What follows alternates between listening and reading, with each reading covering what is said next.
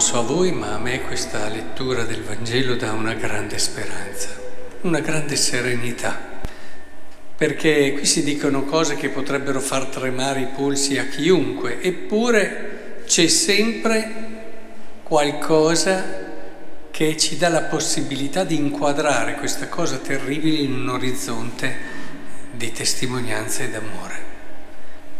E questo credo che sia una delle cose che rende il cristianesimo così bello. Era una delle cose che me lo ha fatto scegliere quando ero giovane, quando cercavo di dare un senso, un significato alle varie situazioni della vita, vedevo persone che erano felici, poi succedeva un problema e cambiava tutto, magari una malattia oppure erano contente, andava tutto bene, poi tutto ad un colpo cambiava. E sapete che io mi dicevo, ero giovane, cercavo di capire come investire la mia vita e, e, volevo cercare una via migliore delle altre, naturalmente, la migliore possibilmente.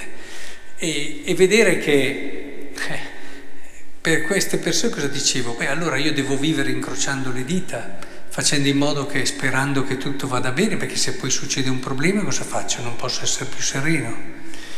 Ecco, e vedevo nella mia ricerca che solamente grazie a Cristo potevo affrontare la vita che mi avrebbe sicuramente riservato anche prove, difficoltà, sofferenze, ma con la possibilità di dare un senso a tutto, in un orizzonte di testimonianza d'amore, di quello che abbiamo appena letto oggi. Cioè vi metterà le mani, metterà le mani su di voi, vi perseguiteranno, consegnandovi alle sinagoghe, alle prigioni, trascinandovi davanti a re governatori. E che conclusione? avrete allora occasione per dare testimonianza. Cioè può sembrare una cosa terribile, ma proprio lì tu puoi invece ritrovare te stesso il senso profondo della tua scelta. Quindi sì, si può soffrire, si può tribolare, ma ciò che veramente è terribile sarebbe non potersi ritrovare in quel momento lì, in quello che si è scelto e voluto. Questo è terribile. A volte le persone si spaventano per le sofferenze, per le prove, per le difficoltà, quando il problema più grosso è non riuscire a dare un senso a quello che stai vivendo e soprattutto trovarti fuori da quello che sei, che hai scelto e che hai vissuto per anni. Questo sì che destabilizza. Mettetevi dunque in mente di non preparare prima la vostra difesa, io vi darò anche qui. Non c'è situazione dove saremo soli. Scegliere Cristo vuol dire non essere più soli, vuol dire che non ci sarà occasione dove Lui non sarà con noi. E dite che poco? Io direi di no, perché nei momenti della difficoltà, qualsiasi, come anche del dolore, credo che la prova più grossa sia quella di trovarsi soli. È vero che in parte, in certi momenti di dolore, hai sempre un po' di solitudine ma quella ci sta perché è giusto che sia così.